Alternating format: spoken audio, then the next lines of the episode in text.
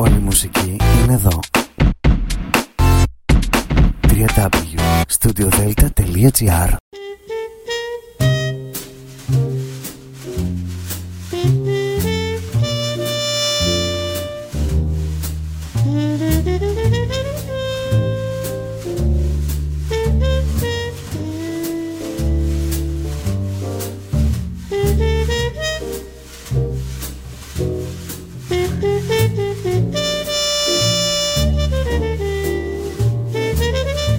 Καλησπέρα σας κυρίες και κύριοι. Είναι η εκπομπή «Άνθρωποι και Ιστορίες» με τη Γεωργία Αγγελή. Ζωντανά από το στούντιο Δέλτα, το ραδιόφωνο της καρδιάς μας.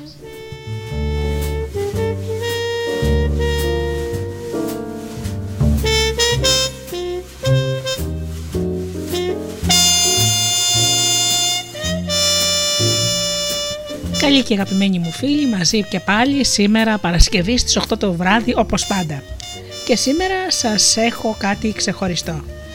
Θα μοιραστώ μαζί σας αποσπάσματα από το αριστούργημα του Ηλία Βενέζη «Εολική γη».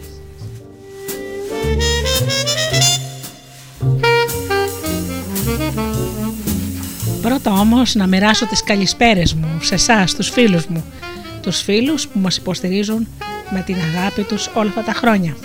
Καλησπερίζω λοιπόν τους φίλους που πληκτρολογούν www.studiodelta.gr και βρίσκονται εδώ μαζί μας στη σελίδα του σταθμού.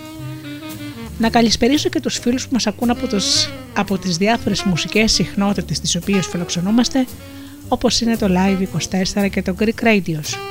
Να καλησπερίσω τους φίλους που μας ακούν από κινητά και tablets. Να καλησπερίσω και τους φίλους που μας ακούν από το νέο μας app στο Google Play στη στην ενότητα ραδιόφωνο Ελλάδα FM. Και φυσικά την ε, καλησπέρα μου στους αγαπημένους μου συνεργάτες, τον Τζίμι, την Αφροδίτη και την Ώρα. Παραδοσιακά τραγούδια λοιπόν ξεκινάμε και αμέσως μετά ξεκινάμε με το βιβλίο του Ηλία Βενέζη «Αιωλική γη».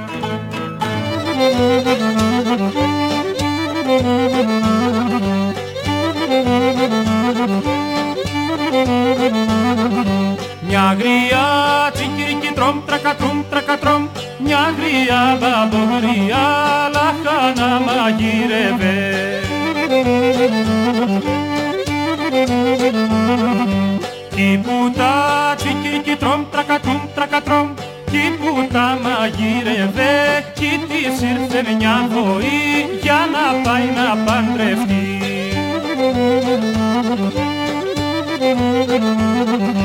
Δίνει μια τσιγκυρική τρομ τρακατρομ τρακατρομ.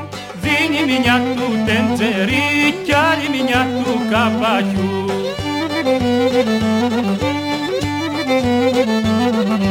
Φάτε κότσι κυρική τρομ τρακατρομ τρακατρομ Φάτε κότες λαχανά και εσείς γάτες στα ζουμιά.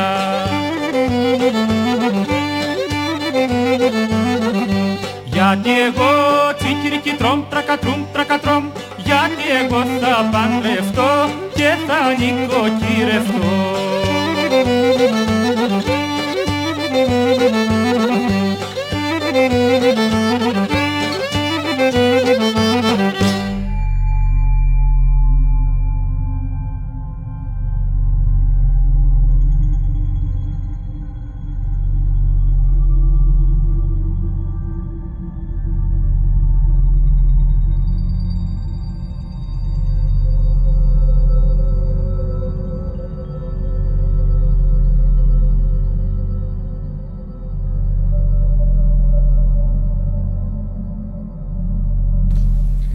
Κεφάλαιο πρώτο. Κυμεντένια. Όταν ε, παραμέρισαν τα κύματα του Αιγαίου και άρχισαν να αναδύονται από το βυθό τα βουνά της Λέσβου, υγρά, στυλπνά και γαλήνια, τα κύματα είδαν ξαφνιασμένα το νησί, το νέο τους φίλο. Ήταν συνηθισμένα να ταξιδεύουν από τα μέρη του κριτικού πελάγου και να σβήνουν στις ακρογιαλιές της Ανατολής και ό,τι ξέρανε από στεριά ήταν σκληρά βουνά, κοφτή, θεόρατη βράχη, γη από κίτρινη πέτρα. Τούτο εδώ με το νέο νησί ήταν κάτι άλλο. Ω πόσο διαφορετικό. Γι' αυτό είπαν τα κύματα. Ας πάμε το μήνυμα στην πιο κοντινή γη, στη γη της Αιωλίδας. Ας της πούμε για το νησί, τη νέα γη που έδεσε το φως με τη γαλήνη και τη γραμμή και την κίνησή του που είναι τόσο ήμερη και έχει μέσα της τη σιωπή. Ας της πούμε για το θαύμα του Αιγαίου. Ήρθαν τα κύματα και φέραν το μήνυμα του πελάγου στην αιωλική γη. Ήρθαν και άλλα κύματα και άλλα, όλα τα κύματα. Όλα λέγαν για το παιχνίδι της γραμμής του νησιού, για το παιχνίδι της αρμονίας και της σιωπής. Τα άκουσαν την πρώτη μέρα τα σκληρά βουνά της Ανατολής και μείναν αδιάφορα. Τα άκουσαν και την άλλη και στιγμή άλλο δεν ακούγανε παρά τη βοή του πελάγου να τους λέει για το θαύμα. Τα βουνά από τα κύματα να δουν το νησί του Αιγαίου.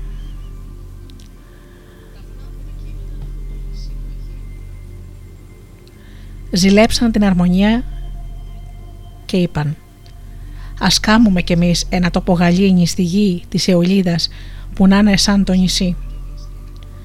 Παραμερίσαν τότε τα βουνά, τραβήχτηκαν στο βάθος και ο τόπος που άφησαν έγινε ο τόπος της γαλήνης. Τα βουνά εκείνα της Ανατολής τα λένε Κιμιντένια. Οι πρόγονοί μου δουλέψανε σκληρά τη γη που είναι κάτω από τα Κιμιντένια. Όταν εγώ γεννήθηκα ένα μεγάλο μέρος της περιοχής το όριζε η φαμίλια μας.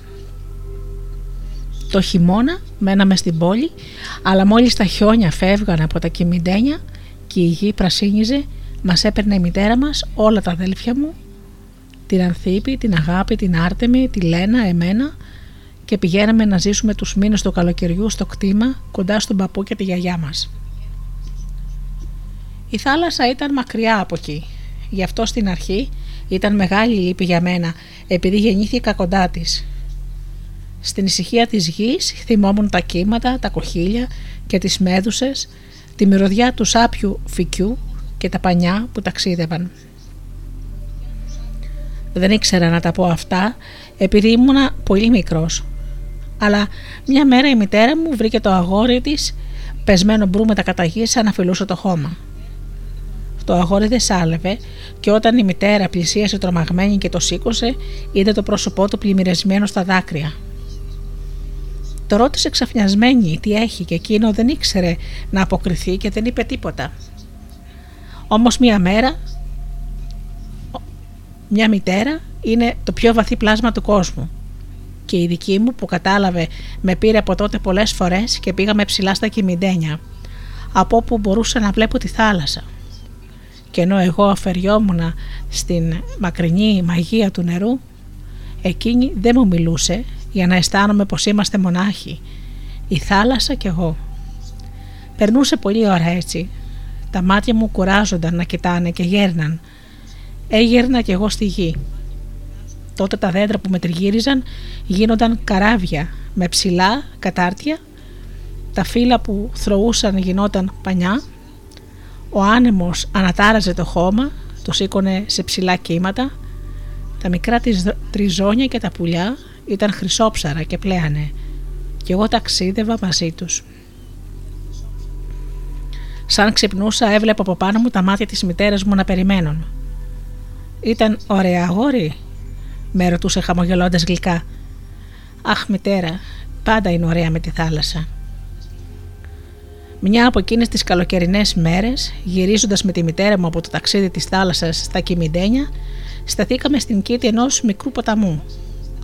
Το ποτάμι ήταν γεμάτο, καθαρό άμμο, έτρεχε όμως και λίγο νερό.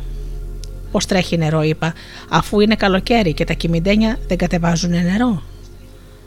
Έλα, μου λέει η μητέρα που είχε ζήσει όλα τα παιδικά της χρόνια στα Κιμιντένια και ήξερε τον τόπο καλά. Έλα να δεις, Περπατήσαμε μέσα στο ποτάμι, ακολουθώντας το βαθιά στην κοιλάδα και τότε βρήκαμε σε μια κουφάλα την πηγή από όπου ανάβλιζε το νερό.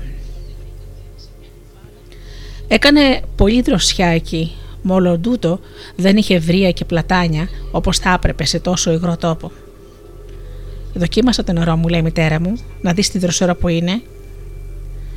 Πήραμε τη χούφτα μου και το έφερα στα χείλια μου αλλά μόλις το άγγιξαν, το άφησα να χυθεί και σκούπισα τη γλώσσα μου. Μα αυτό είναι θάλασσα, είπα ξαφνιασμένος. Η μητέρα μου γελούσε με πολύ χαρά. Με πήρε στην αγκαλιά της και μου είπε: Βλέπεις, η θάλασσα είναι παντού. Και όταν έπειτα πήραμε το δρόμο του γυρισμού, έγινε σοβαρή και μου εξήγησε πως όλη η περιοχή κάτω από τα Κιμιντένια ήταν κάποτε κακή γη επειδή πολύ βαθιά μέσα της ζούσε η θάλασσα.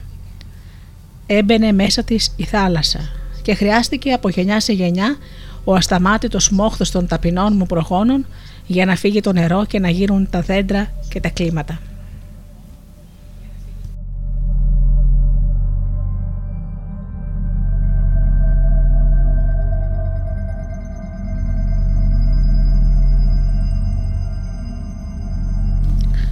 Στα χρόνια του παππού μου, του πατέρα της μητέρας μου, η γη πια ήταν έτοιμη και έγινε το υποστατικό.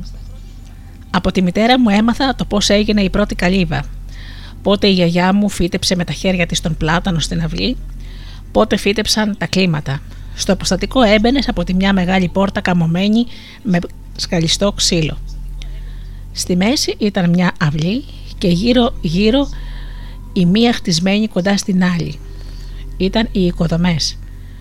Στα κάτω πατώματα ήταν οι αποθήκες και οι στάβλοι. Στα πάνω η κατοικία του παππού και της γιαγιάς μας. Πλάι ο ξενώνας και πλάι κατοικίες για τις γυναίκες και τους ζευγάδες που δουλεύανε στο κτήμα ολοχρονής. Μια ξύλινη σκάλα σε ανέβαζε από την αυλή του στο σπίτι του παππού και από εκεί άρχισε το ξύλινο μπαλκόνι που ένωνε κυκλικά όλα τα κτίρια. Τα παράθυρα όλα έβλεπαν μέσα στην αυλή και μονάχα το σπίτι του παππού είχε ένα σιδερόφραχτο παράθυρο που έβλεπε έξω τον κόσμο, τον έξω από τη μεγάλη πόρτα. Έτσι το υποστατικό έμοιαζε σαν μοναστήρι ή σαν φρούριο καμωμένο όλο με γερή πέτρα του Σαρμουσάκ για το φόνο και για το φόβο των ληστών. Όμως δεν είχε τίποτα από την ασκητική αυστηρότητα των μοναστηριών, μήτε από την αγριότητα των φρουρίων. Ήταν βαμμένο με γαλάζιο χρώμα. Σε ένα επιτούτου δωμάτιο ήταν φυλαγμένα σαν πολύτιμα πράγματα τα όπλα. Γκράδες και μαρτίνια και σπαθιά όσα θα φτάνανε για να αρματώσουν όλους τους ζευγάδες σε ώρα ανάγκης και αν μας ρίχνονταν ληστές. Αυτό το δωμάτιο το λέγαμε το κίτρινο, επειδή ήταν βαμμένο με δυνατό κίτρινο χρώμα. Το δικό μας των παιδιών ήταν πλάι στα όπλα και η γειτονία τους μας έκανε να συλλογιζόμαστε πολύ. Και καθώς το κίτρινο ήταν πάντα κλειδωμένο και κανένας δεν είχε την άδεια να το ανοίξει εκτός από τον παππού, η φαντασία μας του έδινε μεγάλες διαστάσεις.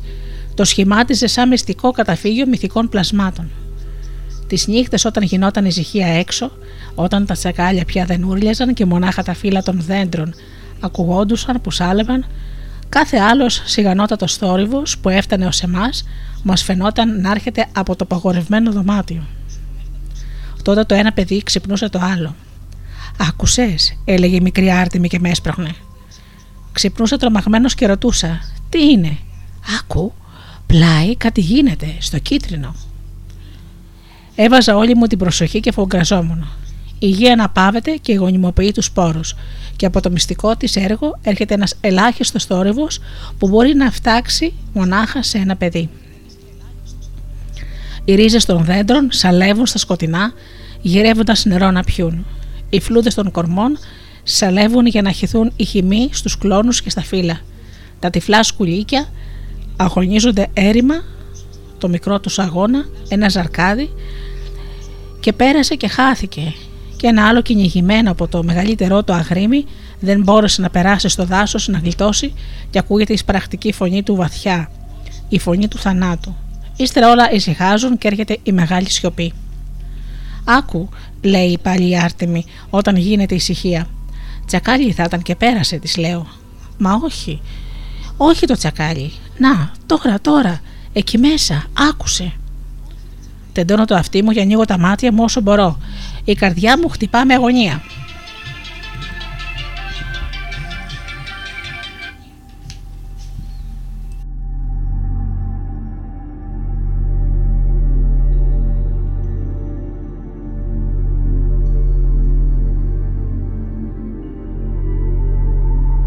Η καρδιά μου χτυπά με αγωνία επειδή αισθάνομαι ανάγκη και την ανάγκη να ακούω ό,τι δεν μπορεί να ακούσει εκείνη. Αχ, λέω στο τέλος απελπισμένα, δεν ακούω τίποτα, μονάχα τα φύλλα. Καημένε, τα φύλλα. Τι λες για φύλλα, κάνει η φωνή της μέσα στο σκοτάδι και ξέρω πως τα μάτια της θα λάμπει η περιφρόνηση.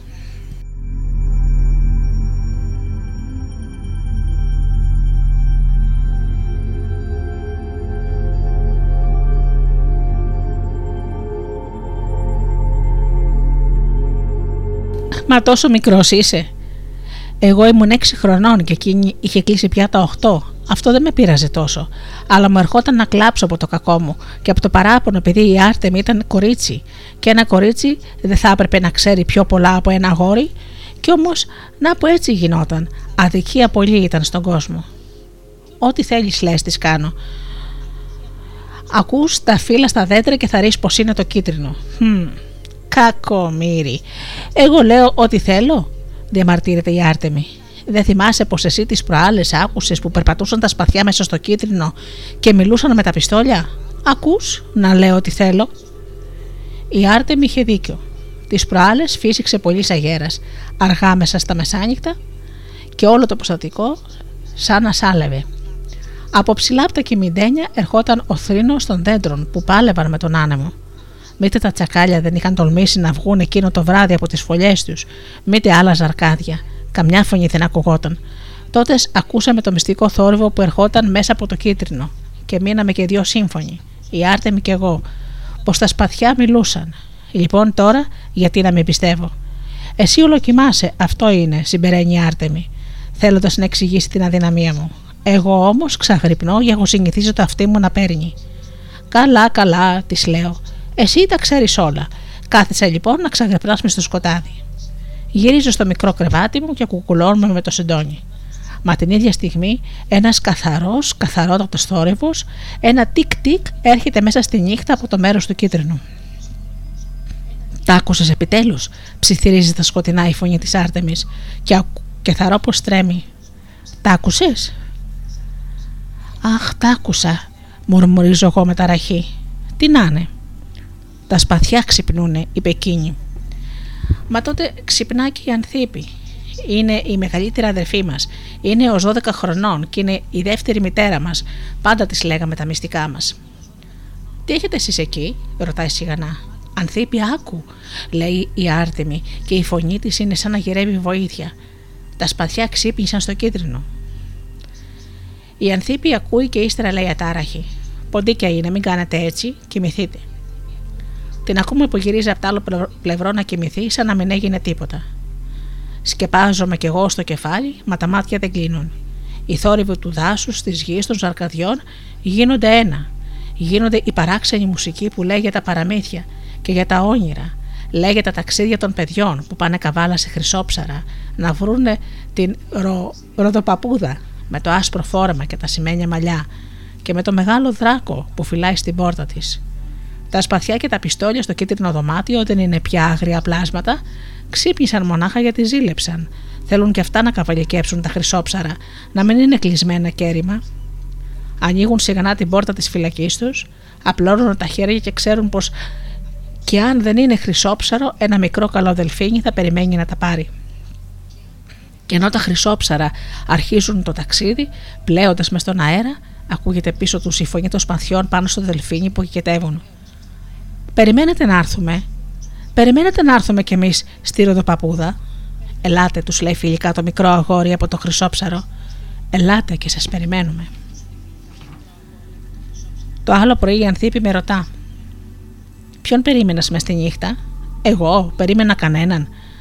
Μα ναι, κάποιον φώναζε στον ύπνο σου να έρθει. Δεν θυμούμαι πια τίποτα, της λέω. Πω θα ήταν όνειρο.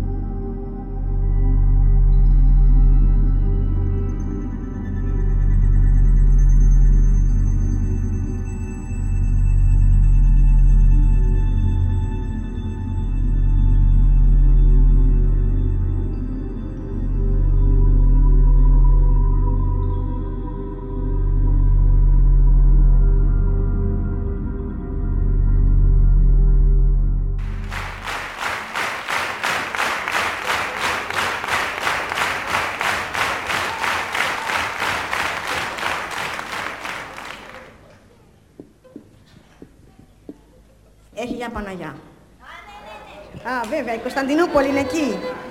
Κωνσταντινούπολη.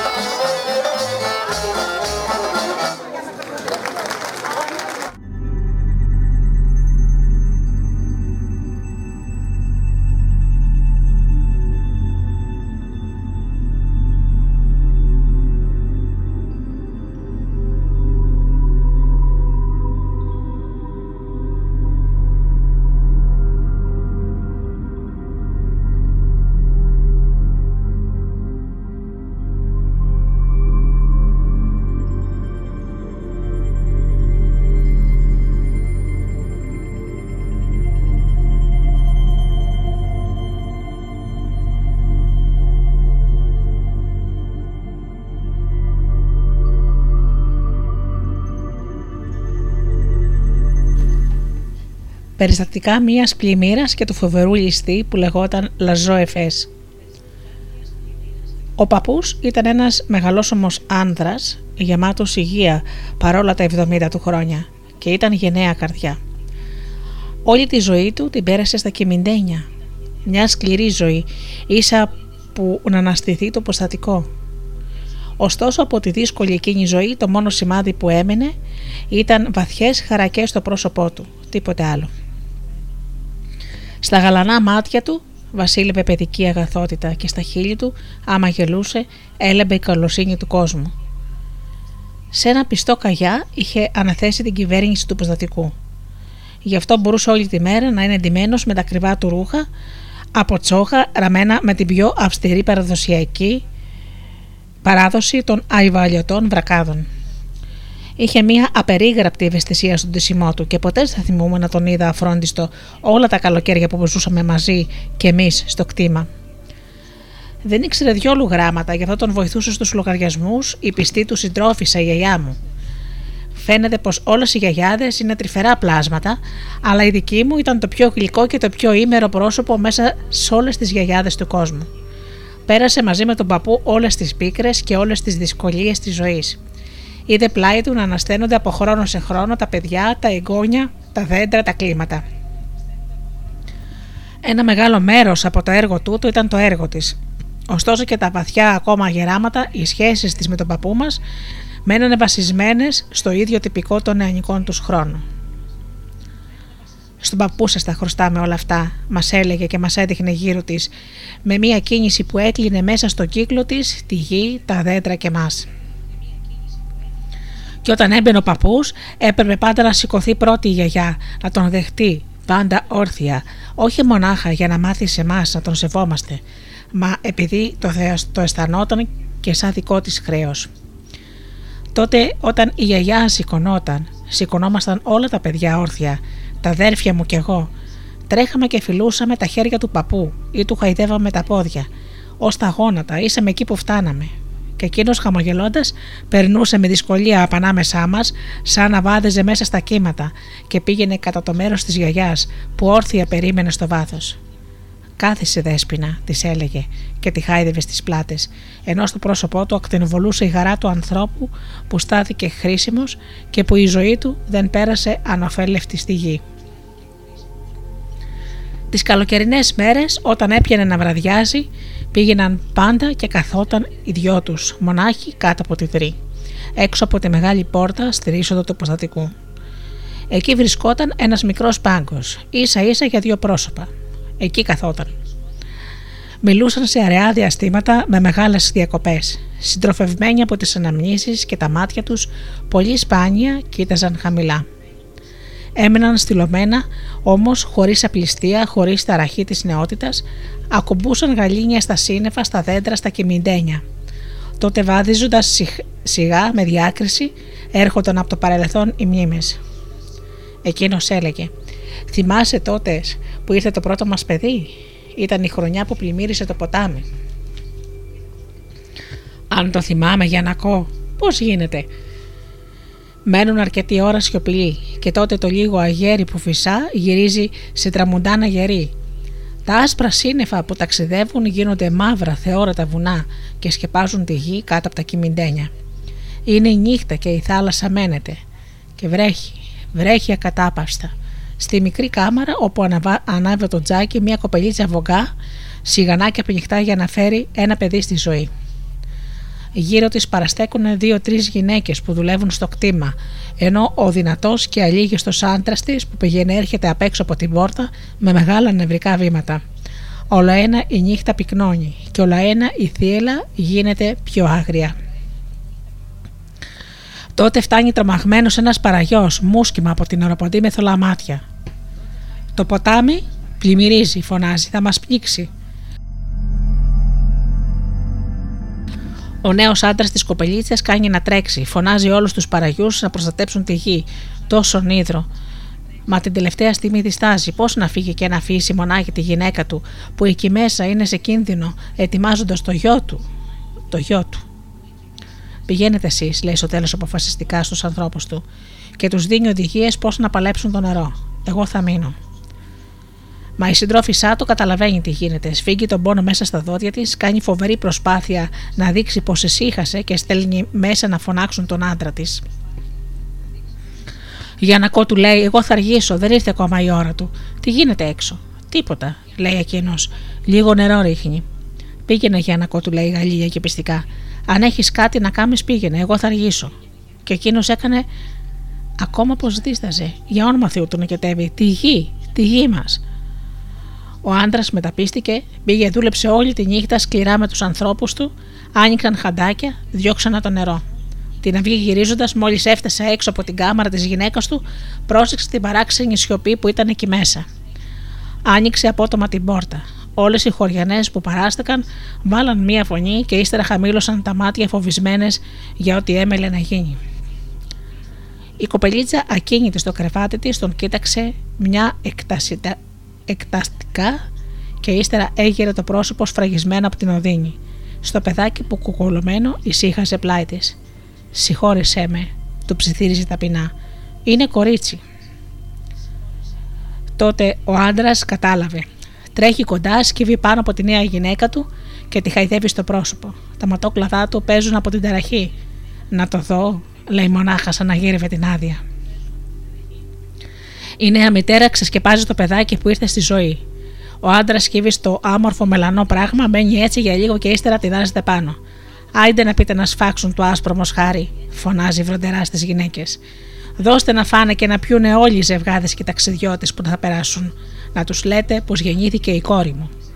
Και ενώ η νέα μητέρα, γυρεύοντας να βρει να τα φιλήσει τα χέρια του, άρχισε να κλαίσει γανά από ευγνωμοσύνη προς τον άνθρωπο που μπορούσε να είναι τόσο καλός, εκείνος έδινε στο παιδάκι τη μητέρα μου την πρώτη στοργή. Το σκέπαζε με προσοχή, όπως έμελε έπειτα να το σκεπάζει σε όλη του τη ζωή. Και η γη, μουρμούρισε εκείνη μέσα στους λιγμούς.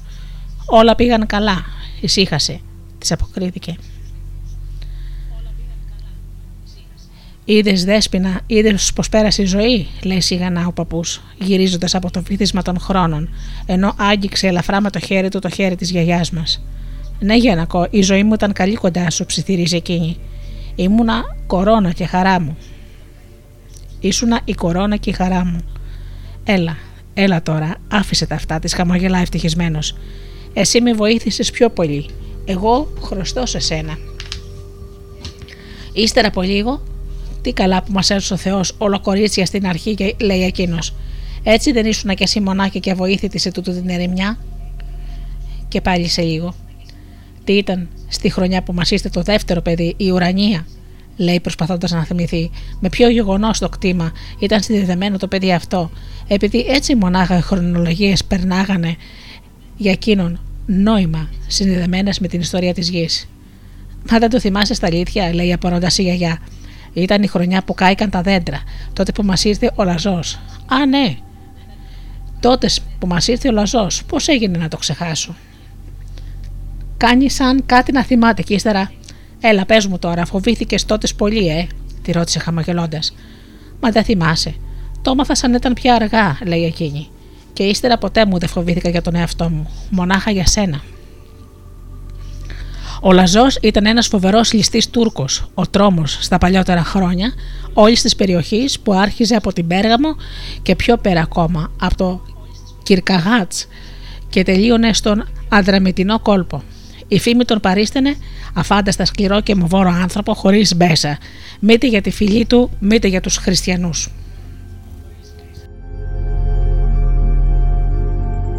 Και αφήρ, Άπιστο τον λέγαν όλοι, επειδή ξέραν πως σε τέτοιο θεριό δεν μπορούσε να φωλιάζει η πίστη στο Θεό.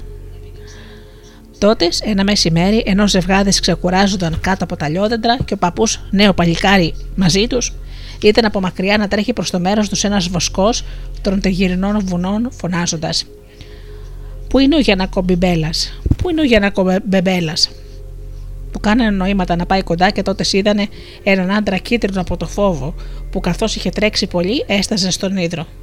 Αφεντικό, λέει στον παππού. Αφεντικό ο λαζό. Λέγε μωρέ, τι τρέχει, έκανε εκείνος, προσπαθώντας να φανεί μπροστά στους ανθρώπους του ατάραχος από τον απάντεχο άγγελμα.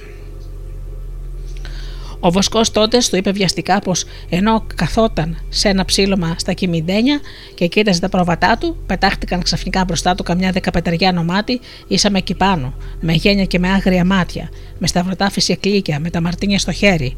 Αφού τον ξετάσανε με επιμονή για το πόσοι άνθρωποι είναι στο τσιφλίκι του Μπιμπέλα, αν έχουν άρματα, πόσα ζωντανά και τι άλλο βιός βρίσκεται εκεί, αν εκείνες τις ημέρες είχε φανεί καβαλαρέι του κουβέρνου και άλλα παρόμοια.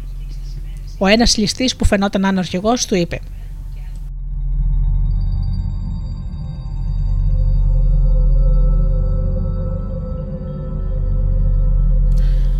Πάρε αυτό και πήγαινε το στο Γιανακό Πιμπέλα.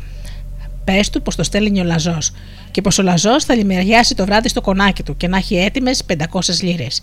Να στείλει άνθρωπό του μαζί σου να, σε, να με πάρει. Θα περιμένουμε εδώ και έδωσε στο βοσκό το μήνυμά του, που ήταν φοβερή προειδοποίηση για τον παππού.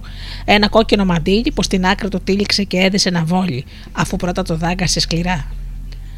Έτσι μίλησε ο βοσκός. Η ταραχή που έγινε τότε σε αυτά τα λεγόμενα ανάμεσα στους ζευγάδες δεν λέγεται. Άλλοι θέλαν να φύγουν στη στιγμή, επιχειρώντας να φτάξουν και να κρυφτούν κοντά στη θάλασσα. Άλλοι λέγαν πως έπρεπε να αρματωθούν και να δεθαθούν στο ληστή και στη συμμορία του, αφού πρώτα στείλουν άνθρωπο στον Τικελή να γυρέψουν βοήθεια. Ο καθένας έλεγε το δικό του. Έχουμε και γυναίκες στο τσιφλί τι θα γίνουν, θυμήθηκε τότε ένας. Και η γυναίκα του αφεντικού στην κατάσταση που βρίσκεται. Πώς γίνεται, είπε ένας άλλος, θυμίζοντας πως μόλις χθες η κυρά τους είχε φέρει στον κόσμο το δεύτερο κοριτσάκι της στην ουρανία και ήταν σε κακή κατάσταση. Τότε ο παππούς που όλη εκείνη την ώρα σώπαινε μια για να βρει καιρό να σκεφτεί και για να αποφασίσει για το τι ήταν σωστό να κάνει και μια για να μην δείξει λιποψυχία μπροστά στους ανθρώπους του, σηκώνει τα μάτια του, τα φέρνει βόλτα σε όλους τους ζευγάδες έναν έναν και ύστερα στρέφοντας το βοσκό λέει με τον αποφασιστικό θα γυρίσεις πίσω με έναν άνθρωπο δικό μου. Θα του πεις του Λαζό πως το κονάκι του για να κόμπει μπέλα, κάθε περαστικός θα βρει φαΐ να φάει και τόπο να κοιμηθεί. Λοιπόν, αν θέλει, ας ορίσει. Όσο για τις 500 λίρες, δεν το έχω το ποσό που γυρεύει. Μπορώ να του στέλνω μονάχα 100 και του της στέλνω με τον άνθρωπό μου. Άλλες δεν έχω. Και έτσι έγινε. Ο Βοσκός έφυγε με τον καγιά του τσιφλικιού. Ο ήλιος χαμήλωνε όλο ένα. Οι ζευγάδες, οι γυναίκες, όλοι γυρίσαν από τη δουλειά τους. Ο παππούς παράγγειλε αυστηρά να με φτάξει τίποτα από τα νέα ίσα με τα αυτιά της γυναίκας του, της νέας μητέρας. Γι' αυτό όλοι μιλούσαν με κατεβασμένη φωνή. Κάνανε παρέες παρέες μέσα στην αυλή και τα λέγανε. Οι άντρες ήταν ανήσυχοι και φοβισμένοι και συζητούσαν εμπιστευτικά την απόφαση του αφεντικού τους να μην αντισταθεί. Άλλοι λέγαν πως δεν έκανε καλά. Άλλοι λέγαν πως τι θα έπρεπε να γίνει, να αποφασίσει τη γυναίκα του στην κατάσταση που βρίσκεται. Για εκείνη πήρε την απόφαση που πήρε. Έτσι συμπεραίνανε. Οι εργάτησε όλα αυτά, ακούγοντας προπάντων οι νέες κοπέλες, τρέχαν από εδώ και εκεί, από τον έναν όμπολο στους άντρες στον άλλο. Τα μάγουλά τους ήταν ξαναμένα και στα μάτια τους άστραφε η ταραχή της αρσενικής περιπέτειας. Τι θα γίνει, τι είναι να γίνει; Αχ, μπας και γίνει σκοτωμός εδώ, μπας και μας πάρουνε. Από καιρό σε καιρό κάποια πεταγόταν στη μεγάλη πόρτα του προστατικού, Έριχνε μια ματιά έξω, έβαζε το χέρι της αντίλιο και κοίταζε ψηλά στα κατά τα κυμεντένια, ενώ οι άλλες μέσα περίμεναν με αγωνία. Τίποτα ακόμα. Τίποτα. Αχ, αναστενάζανε. Μα κανένας δεν ήξερε να πει από τι βάρος αλαφρώνονταν, αν ήταν αγωνία ή η απελπισία της αναμονής. Ώσπου στο τέλος μια γυναίκα δεν βάσταξε και άρχισε να κλαίει ξεφωνίζοντας. Αχ, πια, ας έρθουν. Ό,τι είναι να γίνει, ας γίνει. Α έρθουν να τελειώνουμε. Βράδιασε. Η νύχτα κατέβαινε στα δέντρα, στους ανθρώπους και έβαλε στην ταραχή της καρδιάς τους νέο βάρος, το σκοτάδι. Πολλοί αποκαμωμένοι πια μπήκαν και ξάπλωσαν στους οντάδες τους, φουμέροντας τα τσιγάρα τους το ένα πάνω στο άλλο. Ενώ οι γυναίκες κάθονταν έξω και ξαγρυπνούσαν με ανοιχτά μάτια κάτω από τα άστρα με τους σπόρους των κορμιών τους όλους τους ανοιχτούς. Ησυχία πολύ ήταν, Ψηλά στην αυστηρή θεότητα του τόπου στα κυμιντένια ένα μεγάλο δέντρο δίψασε. Σαλεύει τις ρίζες του αργά προς τα δεξιά προς τα ζερβά, τη τεντώνει γυρεύοντας να πιει. Τα σκουλίκια ξυπνούν από τον ύπνο τους. «Τι είναι» λέει το ένα. «Τίποτα» αποκρίνεται το άλλο. Το δέντρο δίψασε. Γυρίζουν από την άλλη να κοιμηθούν όταν ξυπνά το χώμα. Τι γίνεται εδώ, ρωτά και εκείνο. Μόλις όμως δει τις ρίζες στον απελπισμένο τους αγώνα, καταλαβαίνει και χαμογελά στοργικά. Θα σου φέρω νερό. Λέει στο δέντρο. Σαλεύει το χώμα, φέρνει νερό από τη, μυστική κρύπτη, από τη μυστική κρύπτη, όπου φυλάγεται για τη δύσκολη ώρα και το δέντρο πίνει. Την ίδια στιγμή στην επιφάνεια, μια μεγάλη πέτρα σάλεψε από την ταραχή της γης, έχασε την αταραξία της, κύλησε λίγο. Αυτά γινόταν ψηλά και τα κυμιντένια άκουγαν ατάραχα. Ατάραχα άκουγαν και ό,τι γινόταν χαμηλά κάτω από τη σκέπη τους ανάμεσα στους ανθρώπους. Ακόμα τίποτα, ρωτούσαν οι ζευγάδες μέσα από τους οντάδες τους, και τα μάτια τους ήταν θολά και κόκκινα. Ακόμα τίποτα, αποκορνόνταν απ' έξω οι γυναίκες. Αχ, ακόμα τίποτα, λέγαν και η φωνή τους έδειχνε πως πια είχαν φτάσει στο τελευταίο όριο, δεν θα μπορούσαν να βαστάξουν άλλο και να περιμένουν. Όταν τρέμοντας συγκινημένοι αντίχησε μία φωνή. Ακούστε, ακούστε λοιπόν. Υπόκοφος, όμως πολύ καθαρός, ερχόταν ο παράξενος κρότος. Άλογα δεν είναι. Μα ναι, είναι άλογα. Αυτοί είναι. Έρχονται, έρχονται. Όλοι πετάχτηκαν απάνω. Βγήκαν από τα γιατάκια τους και η ταραχή σπίθιζε μέσα στο φρούριο που περίμενε να κατακτηθεί. Ειδοποίησαν με τρόπο τον παππού που ήταν κοντά στη γυναίκα του και τον καλέσαν έξω. Τι είναι, τον ρώτησε εκείνη. Της χαμογέλασε φιλικά. Ένα καινούριο μασχάρι μας έρχεται. Γεννάει η άσπρη Ελλάδα. Βγήκε έξω. Η έκφρασή του άλλαξε μόνο μια. Έγινε αυστηρή και αλήγιστη. Παρήγγειλε σε δύο ανθρώπους του να ανάψουν δαδιά και να περιμένουν στη μεγάλη πόρτα.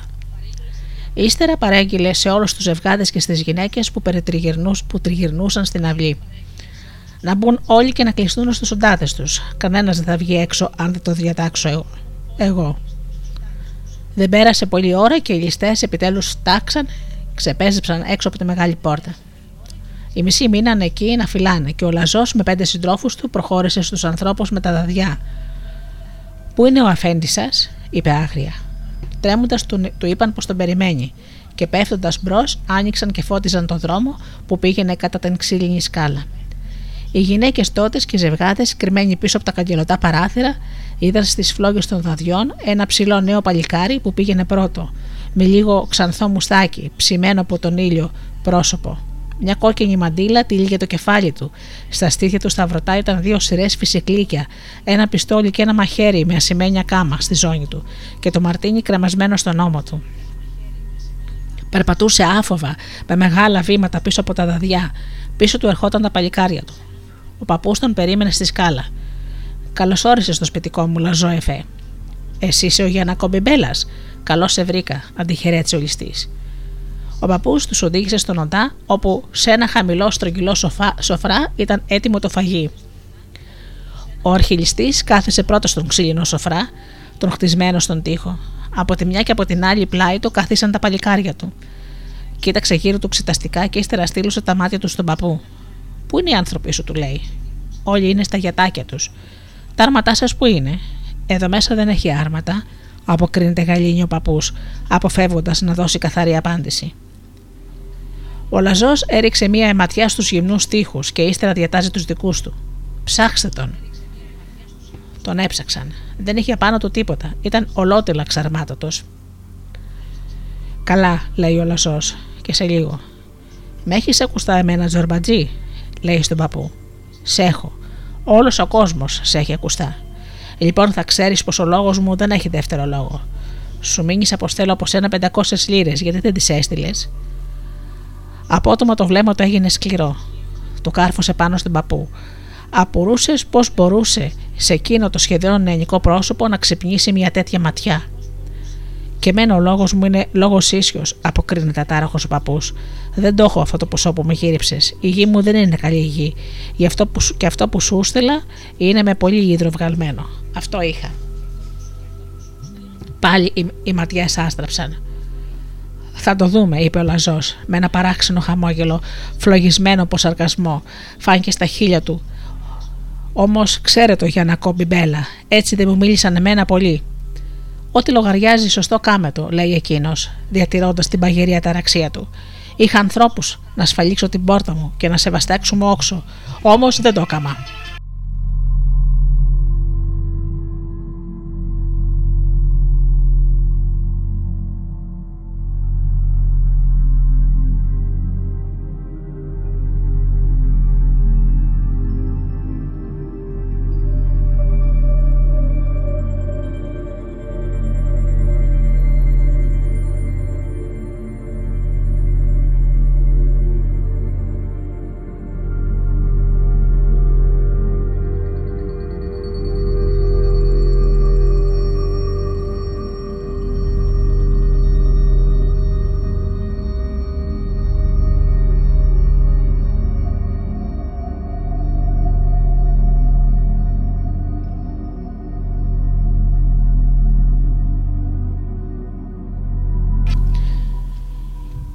Είχα ανθρώπους να σφαλίξω την πόρτα μου και να σε βαστάξουμε όξο, όμως δεν το έκαμα γιατί. Έκανε να, να μιλήσει για την κατάσταση της γυναίκας του, μα τον νόμισε ντροπή. Αλλά φρά μόνο έτρεμε το χείλι του. Γιατί, ρώτησε ο ληστής. Τίποτα έτσι το είπα. Και ύστερα σε λίγο πρόσθεσε. Στο κονάκι μου δεν πέρασε άνθρωπος που να γυρέψει ψωμί και να μην του δώσουν. Μερεύοντας τη φωνή του. Α φάμε ψωμί, λέει στο λαζό, και σηκώθηκε με το ύφος του ανθρώπου που πρέπει να περιποιηθεί τους καλεσμένους του.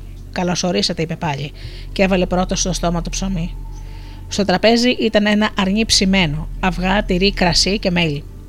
Ο παππούς άγγιξε μόλις το φαΐ και το πιωτό, κερνούσε τους ξένους, και εκείνοι, πεινασμένοι καθώς ήταν, ξέχασαν σε λίγο ολότελα πως βρισκόταν και αυτός εκεί.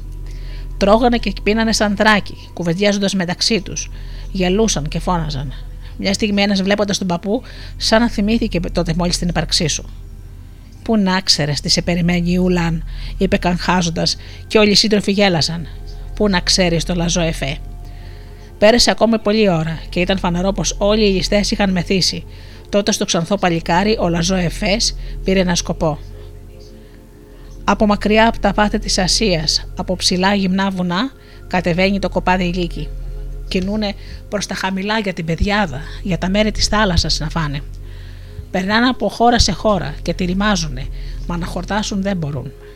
Τα δέντρα και τα γρήμια, όλα τους λένε τραβάτε χαμηλά, τραβάτε χαμηλά για τη θάλασσα και οι λύκοι όλο φεύγουν. Περνούνε την αλμυρή έρημο, ψυχή δεν βρίσκεται εκεί. Μονάχα ένα παραστατριμμένο πουλί βρίσκουν και το ρωτούν να μάθουν. Πού είναι η θάλασσα, Τραβάτε χαμηλά, τραβάτε χαμηλά, τους λέει τρομαγμένο το πουλί και χάνεται. Η θάλασσα, τι να είναι άραγες αυτός ο τόπος του νερού, όπου όλα τρέχουν να φτάξουν, τα ζωντανά και τα πουλιά και οι άνθρωποι που πίνασαν στα γυμνά βουνά. Πέρασαν οι λύκοι στην αρμερία έρημο και μπήκαν σε ένα μεγάλο δάσος. Εκεί στην κουφάλα ενός δέντρου, όπου είχε αποτραβηχτεί για να πεθάνει, βρήκαν ένα γέρικο ελάφι. Του λένε: Πες μας εσύ, που τόσο στη ζωή σου έτρεξες, πες μας για τη θάλασσα. Αργεί ακόμη να φανεί. Και το ελάφι που έζησε πολύ στα δάση, μονάχα στα δάση έζησε, και είδε όλα τα ελάφια της φυλής του να γεννιούνται και να πεθαίνουν κάτω από τα μεγάλα δέντρα, τους αποκρίθηκε. Ποτέ σας δεν θα φτάξετε στη θάλασσα, ποτέ σας δεν θα φτάξετε. Τότε με άγριο φαγητό οι λύκοι γύρανε στη γη και άρχισαν να κλαίνε τη μοίρα τους, να κλαίνε την ερημιά τους επειδή πια το ξέρανε πως ποτέ δεν θα φτάσουν στη θάλασσα, πως η θάλασσα δεν είναι για τους λύκους. Ήταν ένα παράξενο και θλιβερό τραγούδι του ξεπατρισμού και της ερημιάς, πλημμυρισμένο από καημό και πάθος που δεν ικανοποιήθηκε αυτό, αυτό το τραγούδι των λύκων. Ένα πικρό πέπλο σκέπασε τα μάτια των ληστών όσο το τραγούδι ξετυλιγόταν. Η καρδιά τους χτύπησε. Χτύπησε ίσα που σύχασε και τότε η λύπη ήρθε και κάθεσε πάνω της. Οι σκληρές γραμμές χάθηκαν από τα πρόσωπα. Τα χέρια με τις φουσκωμένες φλέβες πέσανε σιγά σιγά και πορεύονταν και έφτανε μέσα τους η ώρα του ανθρώπου. Τότε σε εκείνη την κρίσιμη στιγμή ακούστηκε από μέσα. Ερχόταν επίμονο, μονότονο, χωρίς διακοπή, το παράπονο. Ένα μωρό έκλαιγε με την ψηλή διαπεριστική φωνή του. Τόσο αδύνατη και τόσο αδύνατη. Μέσα στην ατμόσφαιρα με τους λύκους, μέσα στα φυσικλίκια και τάρματα, μέσα στην αρσενική μυρωδιά των λερών κορμιών, ερχόταν απίθανη η νέα φωνή να πει πως υπάρχει, να οικετέψει. Πρώτο βρήκε και χτύπησε η φωνή το ξανθό παλικάρι, το λαζό εφέ, Έπαιξε τα μάτια του σαν να ήθελε να βεβαιωθεί πως άκουσε καλά. Ύστερα κοίταξε τους συντρόφους του, σαν να γύρευε από αυτούς να μάθει, και ύστερα κοίταξε τον παππού. Τι είναι αυτό, λέει στο τέλος ξαφνιασμένος. Ο παππούς τον κοιτάζει σοβαρά μες στα μάτια. Χθες γεννήθηκε, το αποκρίνεται. Είναι η κόρη μου. Η μάνα του είναι άρρωστη βαριά. Το ψηλό αδύνατο παράπονο περνούσε τους τοίχου και ερχόταν όλο ένα πιο επίμονο και οικετευτικό για μια στιγμή σιωπή θανάτου έγινε μέσα στους ληστές. Ώσπου στο τέλος ο λαζός τεινάζεται πάνω, χύνεται στον παππού και τον αρπά από την πατατούκα, τεινάζοντάς τον δυνατά. Γιατί δεν μου το έπεσε αυτό, Ουλάν, γιατί δεν μου το έπεσε; Σαν να τον είχε πιάσει ξαφνικό κακό, χτυπούσε τα ποδάρια του στο πάτωμα, χτυπούσε τα χέρια του στα στήθια του. Τα βόλια και στα φυσικλίκια χτυπούσαν το ένα τ' άλλο. Γιατί δεν μου το έπεσε αυτό, Ουλάν, Βογκούσε όλο ένα, σαν να τον είχαν αναγκάσει να κάνει μια φοβαρά άναντερη πράξη. Πέρασε κάπως η ώρα, ήσαν να, να γαλινέψει. Έπεσε στα σοφά και έμεινε αμήλυτος για λίγη ώρα. Τα παλικάρια του από πάνω στεκόντουσαν βοβάνα με τον ταράξουν. Στο τέλος σηκώθηκε. Ήταν πια ήρεμος και το στεγνό του πρόσωπο φαινόταν η απόφαση. Φώναξε μια δούλα, λέει επιτακτικά στον παππού. Η γριά που φρόντιζε τη νέα και άρρωστη μητέρα ήρθε. Ο Λαζός βγάζει από το σελάκι του ένα μαύρο ζακουλάκι, το πουγγί με τις εκατό λίρες που του έχει στείλει ο παππούς. Δώσω στην κυρά σου, λέει δίνοντάς της το πουγγί. Πες της πως της το στέλνει ο Λαζός για την πρίκα της κόρης της. Βγήκε πρώτος και οι άλλοι ληστές ακολούθησαν. Η πουλια έτρεμε κατά τα δυτικά. Έκανε πολύ ψύχρα. Σαν φτάσαν στη μεγάλη πόρτα όπου ήταν τα άλογα σταμάτησαν. Αλάχ, Σιμαρνταλίκ, για να κομπεμπέλα, είπε ο ληστέρχος. Ουγούρολα, ουγούρολα, λαζό εφέντε. Καβαλίκεψε, καβαλίκεψαν τα παλικάρια του και χάθηκαν μες στη νύχτα. Τέτοια να θυμόταν και λέγανε τις εσπερινές ώρες, αποτραβηγμένοι μονάχοι ο παππούς και η γιαγιά μας, στον ξύλινο πάγκο που ήταν κάτω από τη τρή. Πόσο μακριά πια είναι όλα αυτά, μουρμούρισε η γιαγιά. Είδες πως πέρασαν τα χρόνια δέσπινα, έλεγε εκείνος. Σαν βγαίναν τα άστρα και τα πουλιά, σωπαίναν και η ψύχρα της νύχτας κατέβαινε και τα σκέπαζε όλα η γιαγιά.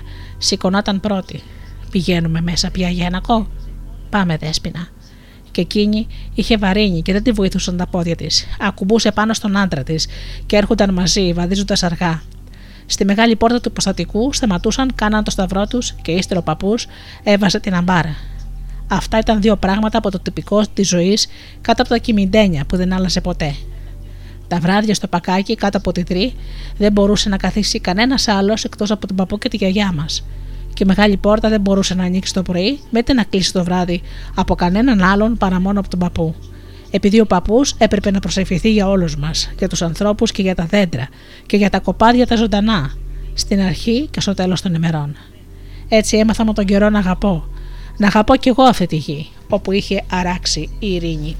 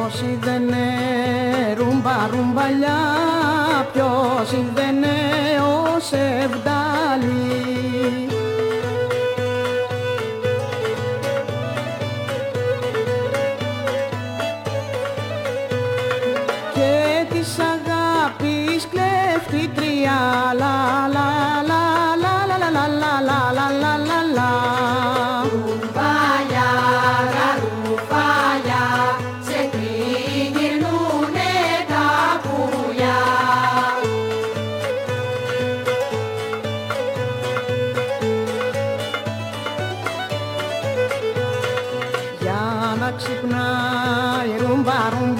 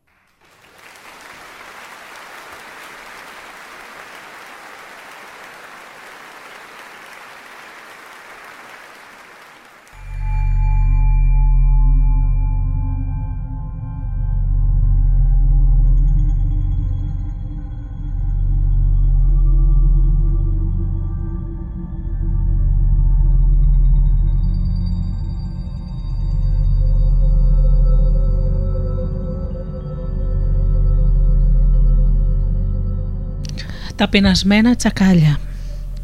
Έρχονταν νύχτες που τίποτα δεν ακουγόταν, τίποτα δεν γινόταν έξω στα κοιμηντένια. Ήταν οι νεκρές νύχτες, σε βουβά κύματα, κατέβαινε από τα σύννεφα και από τα βουνά η δροσιά, κατέβαιναν και κάθονταν πάνω στα φύλλα οι στάλες. Το ταξίδι τους ήταν αδιατάραχο στην καθερή ατμόσφαιρα που πλέανε κανένα καλό συναπάντημα, κανένα κακό συναπάντημα δεν είχαν. Μονάχο οδηγό τους και σύντροφο είχαν τα άστρα. Όμως δεν είχαν ανάγκη μήτα από οδηγό μήτα από σύντροφο, γιατί από τότε που γεννηθήκαν ψηλά, οι στάλες της δροσιάς, η γη ήταν μαγική χώρα όπου προορίζονταν. Ξέραν πως τελικά εκεί ήταν η μοίρα τους και έτσι η γη τις τραβούσε να πέσουν, να χαθούν. Τις έσερνε η γοητεία του τέλους. Τα παιδιά, τα αδέλφια μου και εγώ, μαζεμένα στο δωμάτιο του παππού και της γιαγιάς μας, ανήσυχα από την τόση γαλήνη, σκύβαμε έξω του παράθυρο μπας και πάρουμε κανέναν ήχο. Τίποτα, καμιά φωνή δεν μιζούσε. Όμως η μαγεία της νύχτας, βαθύς και ανεξερεύνητος κόσμος, μιλούσε στην καρδιά μας. Παππού, τι γίνεται εκεί έξω, ρωτούσαμε. Τι γίνεται, τίποτα. Τίποτα, μα άκου λοιπόν. Στείλωνε τα αυτή του και ύστερα επιβεβαίωνε το πρώτο λόγο του. Σας είπα, δεν ακούω τίποτα. Και γυρίζοντας στη γιαγιά μας. Εσύ ακούς τίποτα, γιαγιά; Μα εκείνη ήταν γυναίκα, ήταν γιαγιά και καταλάβαινε. Βέβαια ακούω, έλεγε γλυκά ευλογώντας μας όλους με τη ματιά της. Τι είναι, τι είναι λοιπόν, ρωτούσαμε με αγωνία να μάθουμε. Η νύχτα ξύπνησε, παιδιά μου, αποκρινόταν γαλήνια και πιστικά. Α, η νύχτα ξύπνησε. Και τα τσακάλια τι γίνανε, οι αλεπούδες τι γίνανε και δεν φωνάζουν; Μα δεν το ξέρετε, όλα τα ζαρκάδια τα πήρε απόψε ο μεγάλος δράκος στη σπηλιά. Τα έβαλε να φάνε και τα αποκοίμησε. Α, γι' αυτό. Ο μεγάλος δράκος ήταν το πιο ευνοούμενο πλάσμα της γιαγιάς μας. Από, ανθρωποφά... από ανθρωποφάγος ήρωας των παραμυθιών, σιγά σιγά κατάντησε στο στόμα της αγαθοποιός θεότητα του δάσους. Εκείνος σφαλνούσε τα μάτια των παιδιών να κοιμηθούν και εκείνος το τιμωρούσε με ψηλή βέργα τόσο λαφρά, σαν να τα χάιδευε και ας κάνανε κακή πράξη, αν δεν άκουγαν τη μητέρα τους ή ξεχνούσαν την προσευχή τους. Εκείνος έδειχνε τους παραστρατημένους ξένους στο μονοπάτι της κοιλάδας, εκείνος έστρωνε τραπέζι και καλούσε να φάνε τα καημένα τα τσακάλια, όταν πολλοί ούρλιαζαν. Και εμείς, αυτά ακούγοντας για το μεγάλο δράκο, τον φανταζόμαστε σαν το Θεό που ήταν ζωγραφισμένος στους θόλους των εκκλησιών. Φανταζόμαστε με μια μεγάλη άσπρη γενιάδα, με χρυσή κορώνα στο κεφάλι, κουκουλωμένο, να πορεύεται σιωπηλός, δρασκελώντας με τα ψηλά του ποδάρια τα δέντρα. Μπροστά του πήγαιναν 40 μικροί δράκοι και από πίσω του άλλοι 40, και τα βαριά κουδούνια κρέμονταν από το λαιμό τους, αχολογούσαν μέσα στο δάσο. Γκλάγκα, γκλούγκα, όλο το ξέρ, όλοι το ξέρουν πω ο μεγάλος δράκος περνά. Αυτά γινόταν στις ήσυχες καλοκαιρινές νύχτες κάτω από τα κοιμιντένια. Μα δεν ήταν πάντα έτσι ήσυχα, έρχονταν άλλες νύχτες και αυτές ήταν οι πιο πολλές που ο μεγάλος δράκος αποκάνοντας να φιλεύει και να κοιμίζει τα τσακάλια τα άφηναν να ξηγηθούν στον κάμπο, στην οργωμένη γη να φάνε και να χορτάσουν. Την άνοιξη όταν οι καρποί ακόμα δεν είχαν γίνει η επιδρομή τους ήταν ακίνδυνη και κανένας στο κτήμα δεν νοιαζόταν για αυτή.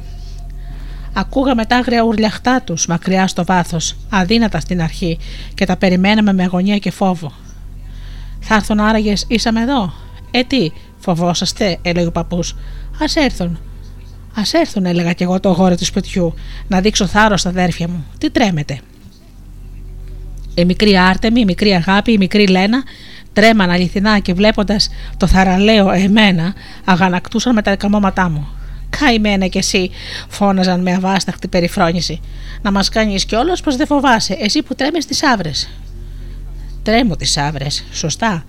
Όμως με αυτό τι, οι σαύρε τρέχουν μέσα στα πόδια σου και γλιστρούν σαν χέλια. Τι πιο φυσικό να τις φοβάσαι, ενώ από τα τσακάλια εδώ σε φυλάνε τύχη. Α, βέβαια.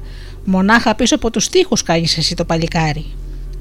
Τα κορίτσια δεν προφταίνανε να αποτελειώσουν τον καχασμό τους όταν τα ουρλιαχτά των τσακαλιών, που στο μεταξύ είχαν φτάξει πολύ κοντά, κόβαν το, στο στόμα τη φωνή τους και το αίμα στις βλέβες τους.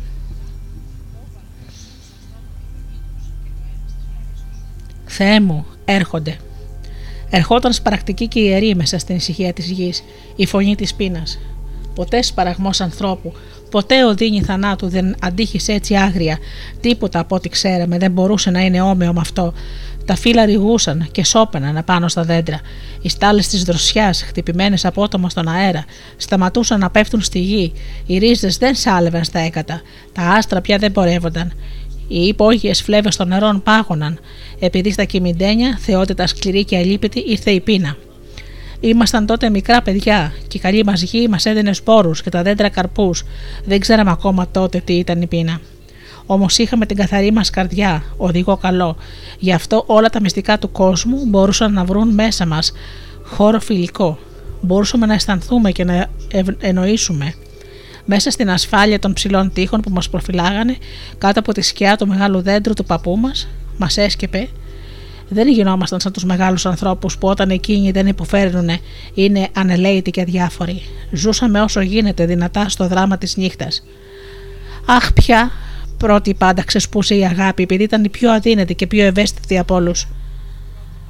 Άρχισε να κλαίσει πρακτικά με λιγμούς. Βλέποντάς την, παίρναμε κι εμείς τα άρρωσχη. Η Άρτεμη, η Λένα και εγώ αρχίζαμε να κλάμε όλοι και να ξεφωνίζουμε. Γιατί να πεινάνε τα τσακάλια, γιατί να πεινάνε τα τσακάλια; Και γινόμασταν τότε πανδαιμόνιο μέγα. Απ' έξω να ουρλιάζουν τα γρήμια και εμείς μέσα να οδηρώμαστε. Ο παππούς στην αρχή γελούσε με αυτά τα ξεσπάσματα της παιδικής καρδιάς, ενώ η μητέρα μας και η γιαγιά τρέχαν να μας χαϊδέψουν και να μας μερώσουν. Για να κό, έλεγε σοβαρή η γιαγιά. Μην το κάνεις αυτό. Δεν τα βλέπεις, έδειχνε εμάς και έλεγε για το σπαραγμό μας. Πολύ σπάνια του μιλούσες σε αυτόν τον τόνο, σαν να τον μάλωνε, και εκείνος τότε γινόταν απότομα σοβαρός, σαν άνθρωπος που έσφαλε και σταματούσε να γελά. Ελάτε, ελάτε τώρα, ησυχάστε. Μας καταπράει η γιαγιά. Θα βρει τροφή και για τα τσακάλια ο Θεός. Είναι πολύ καλός και θα βρει. Πηγαίνετε να κοιμηθείτε. Πολύ αργά οι φωνές των τσακαλιών σβήνανε. Πια δεν ακουγόταν τίποτα. Κάναμε την προσευχή μας για να κοιμηθούμε και να παρακαλούσαμε όπως πάντα το Θεό να φυλάει τον παππού, τη γιαγιά και τον πατέρα μας, τη μητέρα μας, τα δέντρα και όλους τους ανθρώπους. Πέφταμε, μα ο ύπνος μας δεν μας έπαιρνε.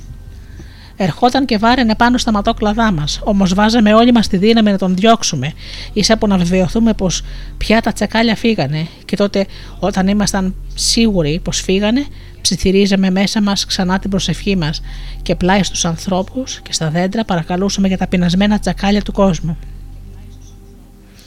Έρχονταν όμως ο καιρός που ορίμαζαν οι καρποί και τα μισογενωμένα τσαμπιά κρέμονται από τα κλίματα. Τότε το να μας τριχτούν τα τσακάλια δεν ήταν, πια, δεν ήταν χωρίς κίνδυνο όπως την άνοιξη. Αν τόσο μεγάλα κοπάδια πεινασμένα αγρίμια μπαίναν για μία νύχτα μονάχα μέσα στο κτήμα, την άλλη μέρα δεν θα βρισκόταν πια καρπός. Γι' αυτό οι άνθρωποι κοίταζαν πώς να πολεμήσουν το κακό και να αντισταθούν. Όλοι όσοι δουλεύανε στο υποστατικό, γυναίκες και άντρες, χωρίζονταν σε τρεις βάρδιες. Η πρώτη ίσα, ίσα με τις 10 τη νύχτα. Η άλλη ίσα με τα μεσάνυχτα και η τρίτη ως τις πρωινές ώρες. Περιμέναμε και μόλις τα τσακάλια ερχόντουσαν κοντά, γινόταν όλοι κοντά στα σύνορα. Χινόντουσαν εκεί, βγάζοντας άγριες κραυγές και χτυπώντας την εκέδεση τούμπανα. Αν η νύχτα ήταν σκοτεινή, πολλοί βαστούσαν αναμένες σκίζες και δαδιά στα χέρια. Τα αγρίμια τρομαγμένα τραβιόντουσαν πίσω, πισασμένα, ουρλιάζοντας και χυμούσαν σε άλλα γειτονικά υποστατικά. Σε λίγο έρχονταν οι ελαλλαγμοί των ανθρώπων από εκεί, από τα άλλα τα κτήματα που προσπαθούσαν να αμυνθούν στρέφοντας το κοπάδι της πείνας αλλού.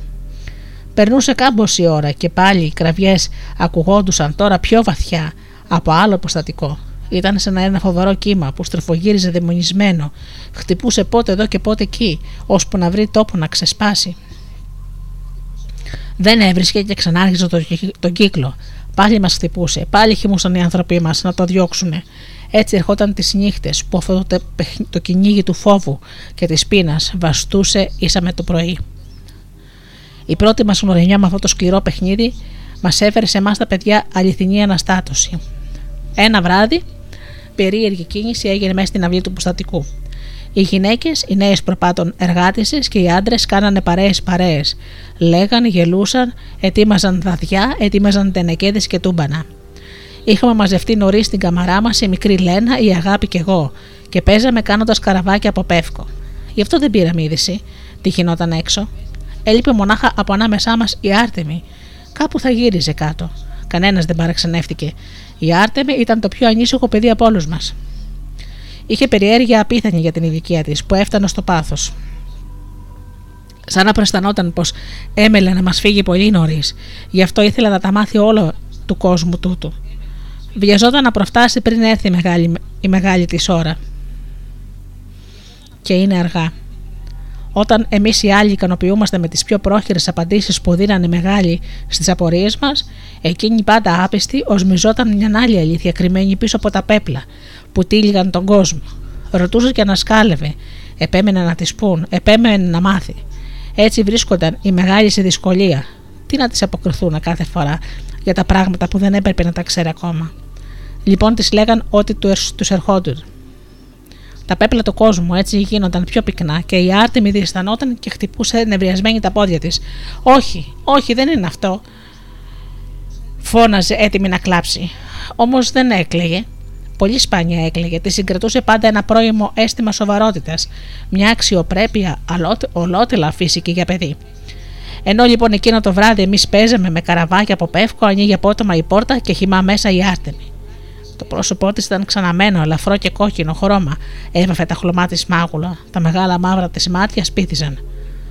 Τα μάθατε λοιπόν, τα μάθατε; Πεταχτήκαμε πάνω παρατώντας τα καράβια μας και κρεμαστήκαμε με πληστία στο, από το στόμα της. Τι είναι Άρτεμι, τι είναι; Σαν να ήθελα να μας τυραννήσει, έριξε μια περιφρονητική ματιά στα πόδια μας, στα λατεία και τις ψαρόβρακες που μέναν έρημες. Εσείς παίζετε τα καράβια όταν απόψε. Αχάρτε μη, πες μας τι είναι, πες μας, την εκητεύαμε. Έγινε απότομα σοβαρή, μας κοίταξε μια και έπειτα. Δεν είδατε τα δαδιά και τα τούμπανα που ετοιμάζουνε; Ετοιμάζουνε δαδιά και τούμπανα; Γιατί λοιπόν, γιατί; Πόλεμος, λέει η Άρτεμη, κοιτάζοντάς μας κατάματα. Πόλεμος, τι θα πει αυτό; Κανένας μας δεν ήξερε ποτέ, δεν είχε ακούσει παρόμοιο πλάσμα, ζώο ή πουλί ή δέντρο. Απόψε αρχίζει ο πόλεμος με τα τσακάλια, λέει η Άρτεμη. Μου το είπε ο Αλέξης. Πηδήσαμε από τη χαρά μας, επειδή κάτι νέο μαθαίναμε πώ θα έμπαινε στη ζωή μας. Σίγουρα τίποτα παιχνίδι θα ήταν ο πόλεμος. Αλήθεια, θα γίνει λοιπόν αυτό; Πώς το πες αυτό, τι θα γίνει, πόλεμος, φωνάζαμε και πηδούσαμε. Όμως η Άρτεμη δεν πηδούσε και δεν γελούσε μαζί μας. Είχε δεμένα σφιχτά τα χείλια της και χτυπούσε τα πόδια της νευρικά σαν να μάντευε κάτι, σαν να προαισθανόταν. Πρώτη η αγάπη, κοριτσάκι 10 χρονών τότε, πρόσεξε τη σοβαρή της έκφραση της μικρότερης αδερφής μας, που τόσο παραφωνούσε από τη δική μας χαρά. Τι έχεις, Άρτεμι, της λέει, και ευθύς αμέσως συνοδεύοντας την απορία που ξαφνικά πρόβαλε από μέσα της, με την έκφραση που είχε το πρόσωπό της Άρτεμις. Και τι είναι αυτό το παιχνίδι, Άρτεμι, τι είναι πόλεμος, ρώτησε δειλά. Αχ, αλήθεια, τι είναι. Τα πηδιχτά και τα ξεφωνητά μας σταμάτησαν μονομιάς και τα μάτια μες στυλωθήκαν στην Άρτεμη. Τι είναι Άρτεμη, τι είναι πόλεμος; Όμως η Άρτεμη δεν ήξερε, δεν είχε μπορέσει να καταλάβει. Της είχε αναγγείλει το νέο Αλέξης, ο πιο, ο πιο φίλος μας ανάμεσα σε όλους τους ζευγάδες. Μα ήταν βιαστικός και φουριόζος, και η Άρτεμη δεν μπόρεσε να ρωτήσει άλλον, αν υπόμονη καθώς ήταν να μας φέρει το νέο πρώτη αλλά το μυστήριο του λόγου, το ότι δεν μπορούσε να ξέρει αυτό, δεμένο με τα προαισθήματά της, την τάραξε βαθιά. Δεν ξέρω, έλεγε. Πού να ξέρω, τι με ρωτάτε εμένα; Στάθηκε για μια στιγμή διστάζοντας και έπειτα. Πρέπει να μάθω, λέει αποφασιστικά. Πρέπει να μάθω, πηγαίνω στον παππού. Χύμηξε στην πόρτα, τρέξαμε κι εμείς από πίσω της. Όπως ήμασταν αναστατωμένοι από το νέο μήνυμα, περιμέναμε να βρούμε και τον παππού μας σε ταραχή κίνηση. Τίποτα. Καθόταν γαλήνιος καθώς τα άλλα βράδια, σαν να μην γινόταν τίποτα. Τίποτα να μην έμελε να συμβεί. Παππού απόψε θα γίνει πόλεμος, λέει η Άρτεμι λαχανιασμένη πέφτοντας στα πόδια του. Γύρισε ξαφνιασμένος και την κοίταξε. Κοίταξε και εμάς όλους τα μάτια μας που τον ερευνούσαν.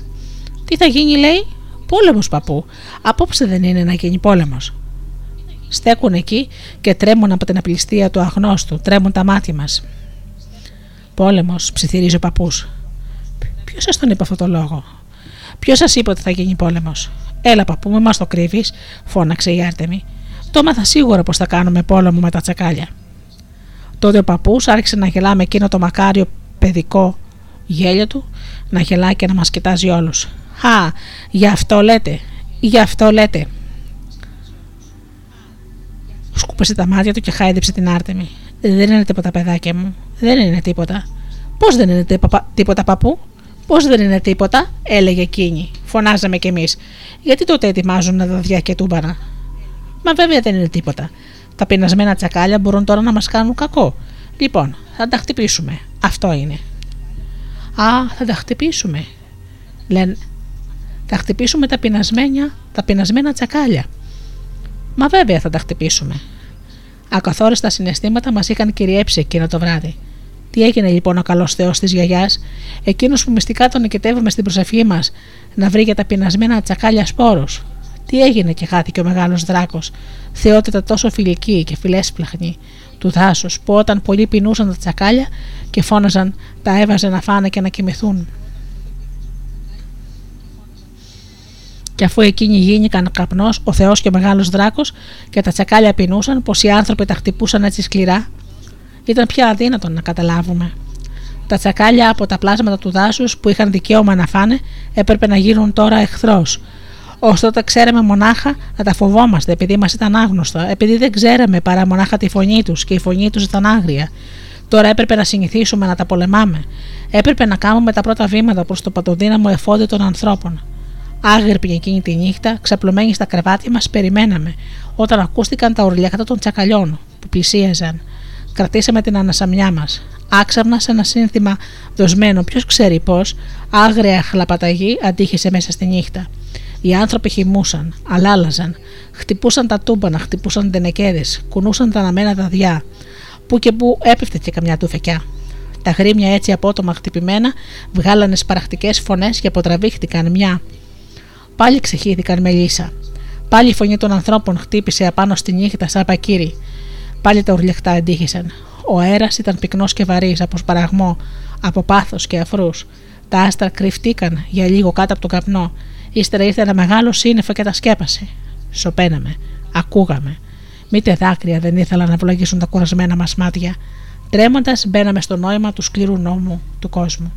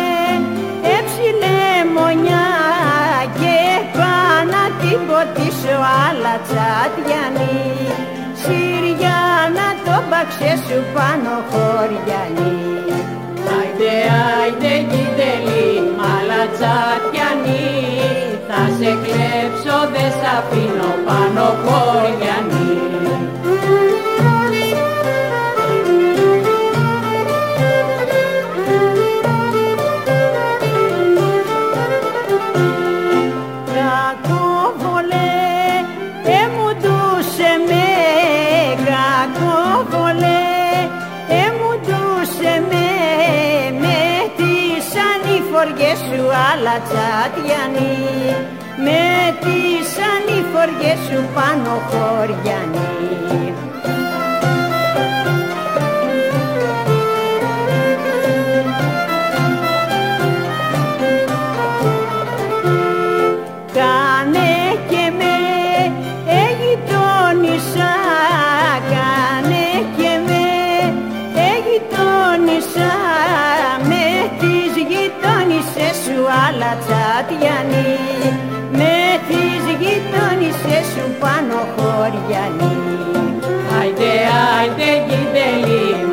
τσατιανή τα σε κλέψω δεν σ' αφήνω πάνω χωριανή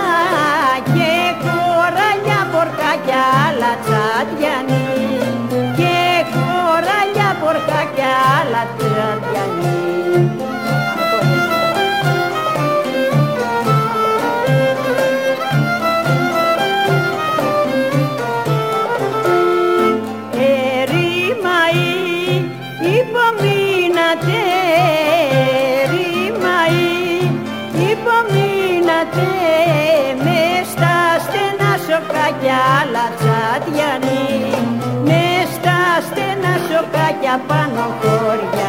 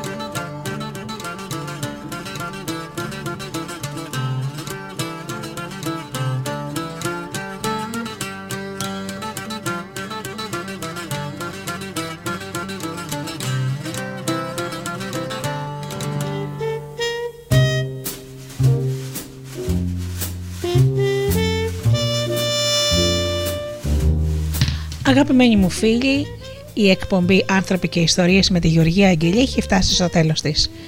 Σας ευχαριστώ θερμά για αυτές τις δύο ώρες που ήμασταν εδώ μαζί στο στούντιο Δέλτα. Ανανεώνω το ραντεβού μας για την επόμενη Παρασκευή στις 8 το βράδυ όπως πάντα. Έως τότε φίλοι μου σας εύχομαι από καρδιάς να περνάτε καλά, να είστε καλά και αγαπήστε τον άνθρωπο που βλέπετε κάθε μέρα στο καθρέφτη. Καλό σας βράδυ.